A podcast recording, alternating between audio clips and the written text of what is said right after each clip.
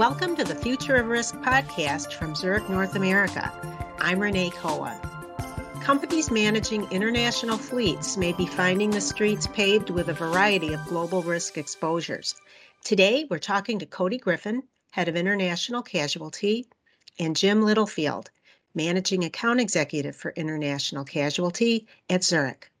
Cody and Jim are here to discuss why having a centralized insurance program makes sense and some pointers for risk managers who are putting one together with an insurance carrier.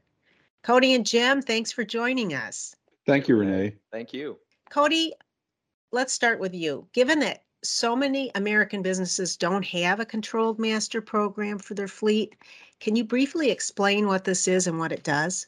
Yeah, absolutely. A controlled master program for auto or really any other line of business is a centralized program that consists of a master policy along with local admitted policies. The master policy it provides difference in conditions, difference in limits, and really access to your U.S. based uh, policy uh, to really fill any potential coverage gaps that one might run into. Outside of those coverage benefits, though, CMPs also provide an insured with the ability to pay claims and utilize services like risk engineering where policies are purchased locally and provide numerous other admin benefits like tracking costs. And in the COVID environment, tracking costs has become so much more important. And I'm, I'm going to segue to Jim here really quick because he had just sent me a really interesting article from the New York Times on supply chain issues and, and what's really driving those costs up. Jim, over oh, to you. Thank you, Cody. Um, so many of us have already heard about uh, supply chain issues in general, in the automotive area in particular, but they seem to all report on the same issue, which is a shortage of chips. And while the shortage of chips uh, issue is important, it's not the only thing, especially when it comes to repairs. So the chip issue really has impacted the number of new vehicles being produced, which will affect uh, an insured's ability to get the make and model that they want to replace a total loss with. Many of the manufacturers are uh, delegating their chips only to higher end vehicles or vehicles with higher feature content, all of which drive up costs when you're replacing a vehicle. However, following an accident, not every loss is a total loss. So the other uh, items being impacted uh, via the supply chain whether it's from lack of material or lack of labor to produce the, the components, anything made with plastics. Uh, for example, they cited that the windshield washer fluid holder was not uh, readily available for certain models, uh, thus impacting the time it takes to repair the vehicle and replace the vehicle. Now, you don't normally think of that as being critical, but you really can't put a car back on the road without a functioning windshield washer system, right? So all of these things are impacting both the cost to repair and the cost to replace damaged or destroyed vehicles. And this is just one risk that's out there, uh, Jim. What are some additional trends you're seeing when it comes to risk exposures? I wondered if the global risks are a lot different from the ones you're seeing domestically. Honestly, they're not. Uh, most of the exposure seeing domestically, whether it's distracted driving or uh, increased uh, marijuana related accidents because of the uh, legalization or decriminalization thereof, these things are uh, happening all around the world. So, about the only thing we're not seeing to the same extent would be what they call, or what we're calling social inflation, meaning higher bodily injury claims. But making up for that, we're seeing higher property damage claims because of the supply chain issues that I just mentioned. So, given all of these risks happening all over the world, I guess I'm surprised by the percentage of businesses that don't have a centralized insurance program for their commercial fleets. Do you have any figures on this? Uh, that's a good question, Renee. And while we don't have hard numbers because really it varies by the type of risk and what type of fleet they might have, whether it's a, a commercial vehicle driven fleet or private passenger driven fleet and the size of the account, I would say for larger accounts, uh, perhaps one in 20 of our international programs is a fleet program, meaning only about 5% of programs are commercial fleet, with the rest being commercial general liability driven. Wow. And what about the administrative challenge for risk managers? I would imagine keeping track of all these policies would be so complicated. Doesn't a centralized program streamline this? A centralized program certainly would streamline this, but the real question is whether or not the risk manager is managing the program at all. So, uh, especially with fleet, a lot of uh, the purchasing of insurance is done along with vehicles that are leased from a leasing company. And this is often controlled by a procurement division as opposed to, you know, the, the tr- more traditional risk management division. So if the risk manager is tight on staff, which so many are, and doesn't have enough people to help handle all the data and all the functions that you would have in a controlled master program, risk managers seem to allow procurement to ma- manage this or if it's not procurement, just allow it to happen by country individually, meaning each country can just go out and purchase the insurance they feel is necessary for their fleet in that country. So there's a number of reasons why they might not take on that additional workload, uh, but certainly if they understood some of the value add that we can provide when giving them a controlled master fleet program, they might reconsider that. And and I want to talk about those benefits, but before we do, is there a minimum size fleet or a minimum number of countries where a company really needs to consider that a global program makes sense? So I would say from a size standpoint, you probably want to have a few countries, at least four or five, um, you know, there's always exceptions to that. Certainly, Canada cross border would be an exception. There's a lot of insureds that do have Canadian exposures, a large Canadian exposure, and we've been known to uh, them on providing the insurance from the U.S. Uh, on a local basis. But other than that, uh, I would say it's generally going to be four or five countries, and I would say at least 10 vehicles per country. So that would be the smaller end, say 50 to 100 vehicles.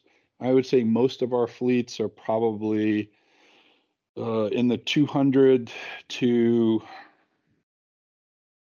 uh, a thousand range. That would be the bulk of them, and then there's a handful of accounts, of course, that have over a thousand vehicles that we are also working with our customers to provide uh, a CMP for the other thing to touch on too is just geographical considerations. So Jim is absolutely right. You know, once you look at the number of vehicles and the number of countries, but it's not unheard of to see motor programs be bifurcated, meaning you might have European and Canadian autos or fleets more so in a centralized program, but then the risk manager might have just a handful, one, two, three countries in APAC where those continue to be procured locally. So this really isn't an all or nothing approach. You can take that more deliberate and, and sort of segregated look at putting one of these programs together. I would actually say, Cody, that that is the rule. Um, unlike a CGL program where you are covering 100% of the products around the world and you're providing the local insurance for practically all the countries in a fleet program because you're probably looking at only those countries that have 10 or more vehicles and only those countries where the program can be easily administered. You're definitely going to have countries that fall outside the program where the master policy would act DIC, but the local policy is placed independently of the program. For example, if you had three vehicles in Uruguay. Uh, that's below our minimum of five vehicles per country, and so they're placed independently. However, you still have the DIC DIL benefit of the master should a large claim occur. Okay, so those are compelling arguments for looking into this, being it's so flexible. Um, so, for a company ready to move to a centralized program, what would be the most important things for them to consider? So, one of the benefits of a centralized program or any program with a master policy is access to higher limits via the umbrella. So that would be one. The other, of course, is to be certain that there is coverage in country for those uh, automobiles, especially liability. While we don't see a lot of bankruptcies here in the United States of insurers, uh, we have seen several over the past few years in Europe, in Romania, in Denmark, and other countries where the local insurer went bankrupt, leaving all their insureds without coverage for a statutory cover. So let's also remember we're talking about statutory coverage in most countries. So not only is it a risk management issue from an insurance standpoint, but also from a compliance standpoint, in that you must have insurance in most countries for liability on a motor vehicle. Well, so what does a company do if they have insurance in a country and they're in their insurer goes bankrupt, I mean, do they scramble to find another insurer? And how long does that take? It just seems like it creates this huge liability problem. It does. And if it's not part of a controlled master program, it could be weeks or months before the risk manager ever hears of the bankruptcy, if ever. Um, so it really depends on their internal mechanisms and how much authority the local country has. Now, imagine a country that has a smaller exposure. Um, they don't have an in-country risk manager or even a procurement officer, and they might not even be aware that the company went bankrupt and that the insurance on their vehicles are no is no longer valid. So having a controlled master program brings all that information to the risk manager here. Now, of course, it's much less likely to happen because for example, Zurich, and I'm and I'm sure everybody else vets their partners to make sure that they are financially stable. But things happen, and we could then arrange for another partner to provide coverage. Worst case scenario. That makes sense. Cody, is there anything else you wanted to add about benefits to a central program? Yeah, absolutely. So I'm one who loves data. I think that is one of the leading reasons why we sell centralized programs in the marketplace, especially for motor programs. You know, you traditionally have a lot of claims activity when you're looking at these fleet sizes that are numbering in over a thousand units. And if you have those local policies separately insured, oftentimes it's it's very difficult for the risk manager to to really aggregate all of that data and get a true understanding of where the loss drivers are, what countries those are coming from, and put together a plan to attack it and, and, and, and drive down those costs. And since cost is king, right? One of the things that that a risk manager's job truly is is to figure out a way that they can lower those costs. So having the ability to have a centralized program to aggregate that claims data to better understand all of your KPIs and then put together that robust plan is a huge benefit for for pretty much anyone out there. Uh, the other thing I want to point out too, and Jim had made a, a note of this as well, that in most countries, having liability on an auto program is required, right? Similar to what we see here in the states. Um, you know, when we don't see that actually occur. So, for example, if someone for whatever reason in the procurement department forgets to actually issue that bind order for that uh, for that auto program on a timely basis you can run into instances where you're having a delay in the issuance of auto id cards and without those auto id cards what happens? It stalls out the business. You can't have any on-road activities which essentially leads to a significant amount of, of revenue uh, drop for the client. So being able to centralize that having that centralized servicing takes away a lot of those concerns.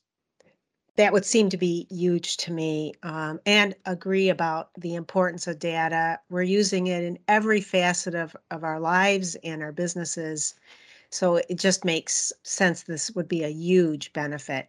So, with all of those things that you both have told me, I'm tell me why a company would not choose to purchase a global program. The only possible reason, uh, Renee, would be allocation of resources. They don't have the resources to manage uh, all the data here stateside uh, on the program.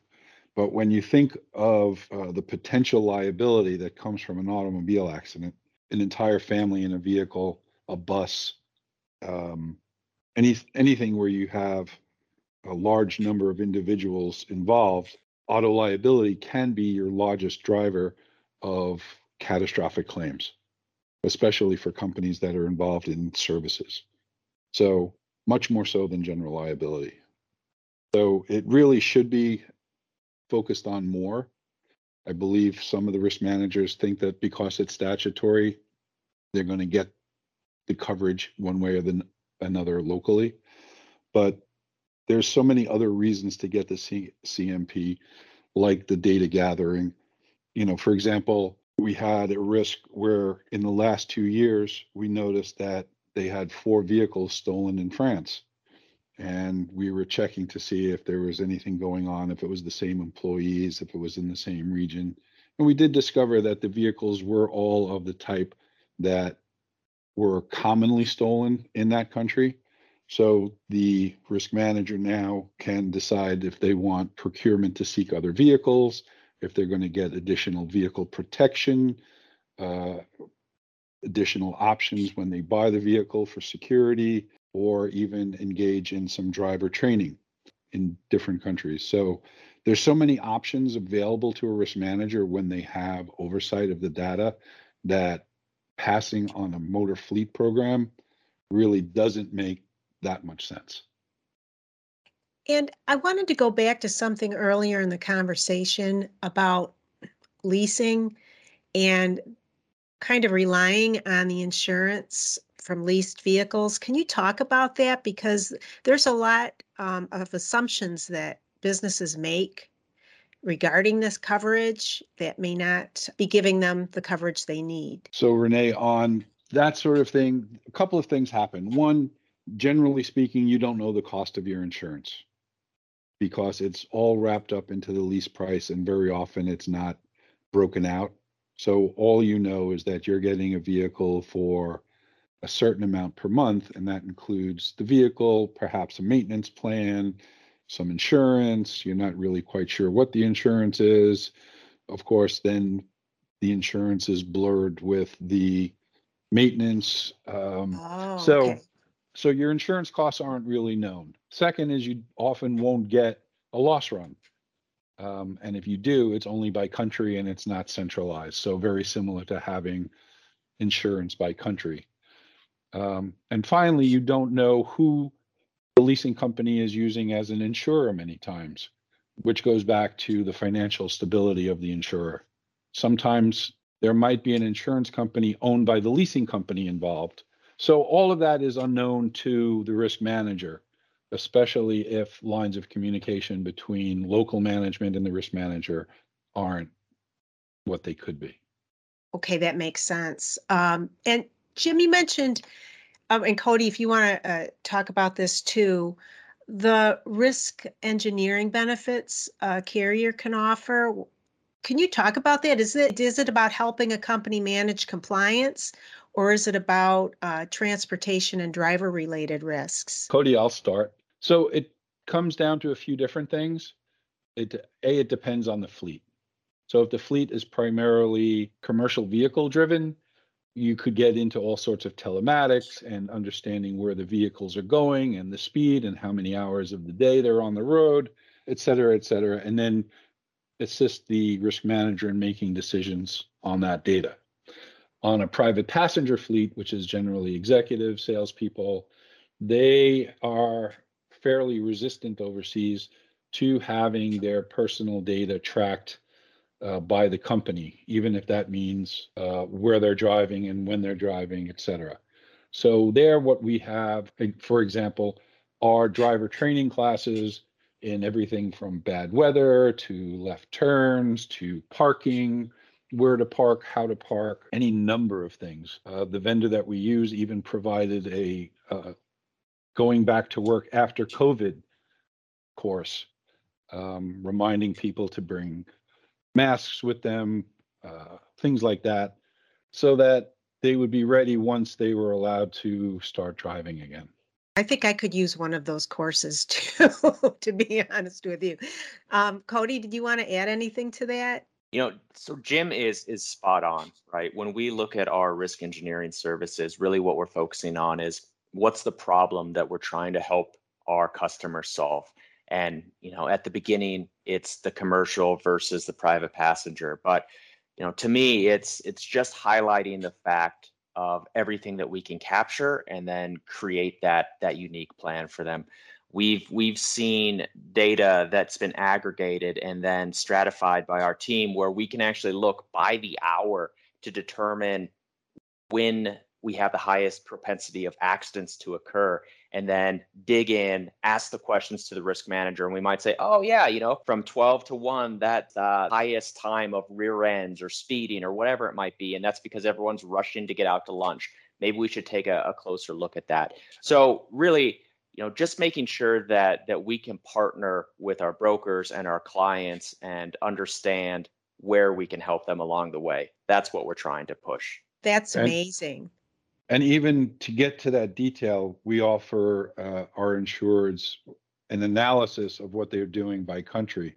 So we set up a risk engineer with the fleet manager or procurement officer in each country to go through the basic fleet management skills. Uh, is there a maintenance plan? Is there a review of driver records if that's uh, allowed in that country?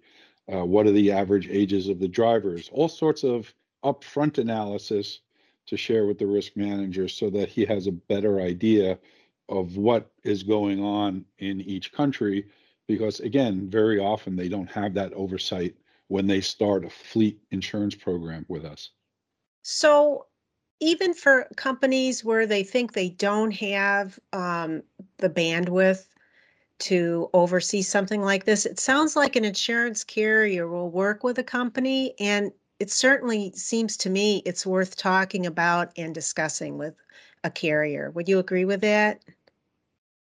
I would agree with that, Renee, for sure. Absolutely, 100%. It's worth so, a discussion. Cody and Jim, thank you so much for talking um, to us today about. Thank you, Renee. Thanks for taking the time and organizing this. Future of Risk, presented by Zurich North America. If you like the show, we'd appreciate it if you left a comment or review wherever you get your favorite podcasts. Let us know what you think at media at zurichna.com and join us next week.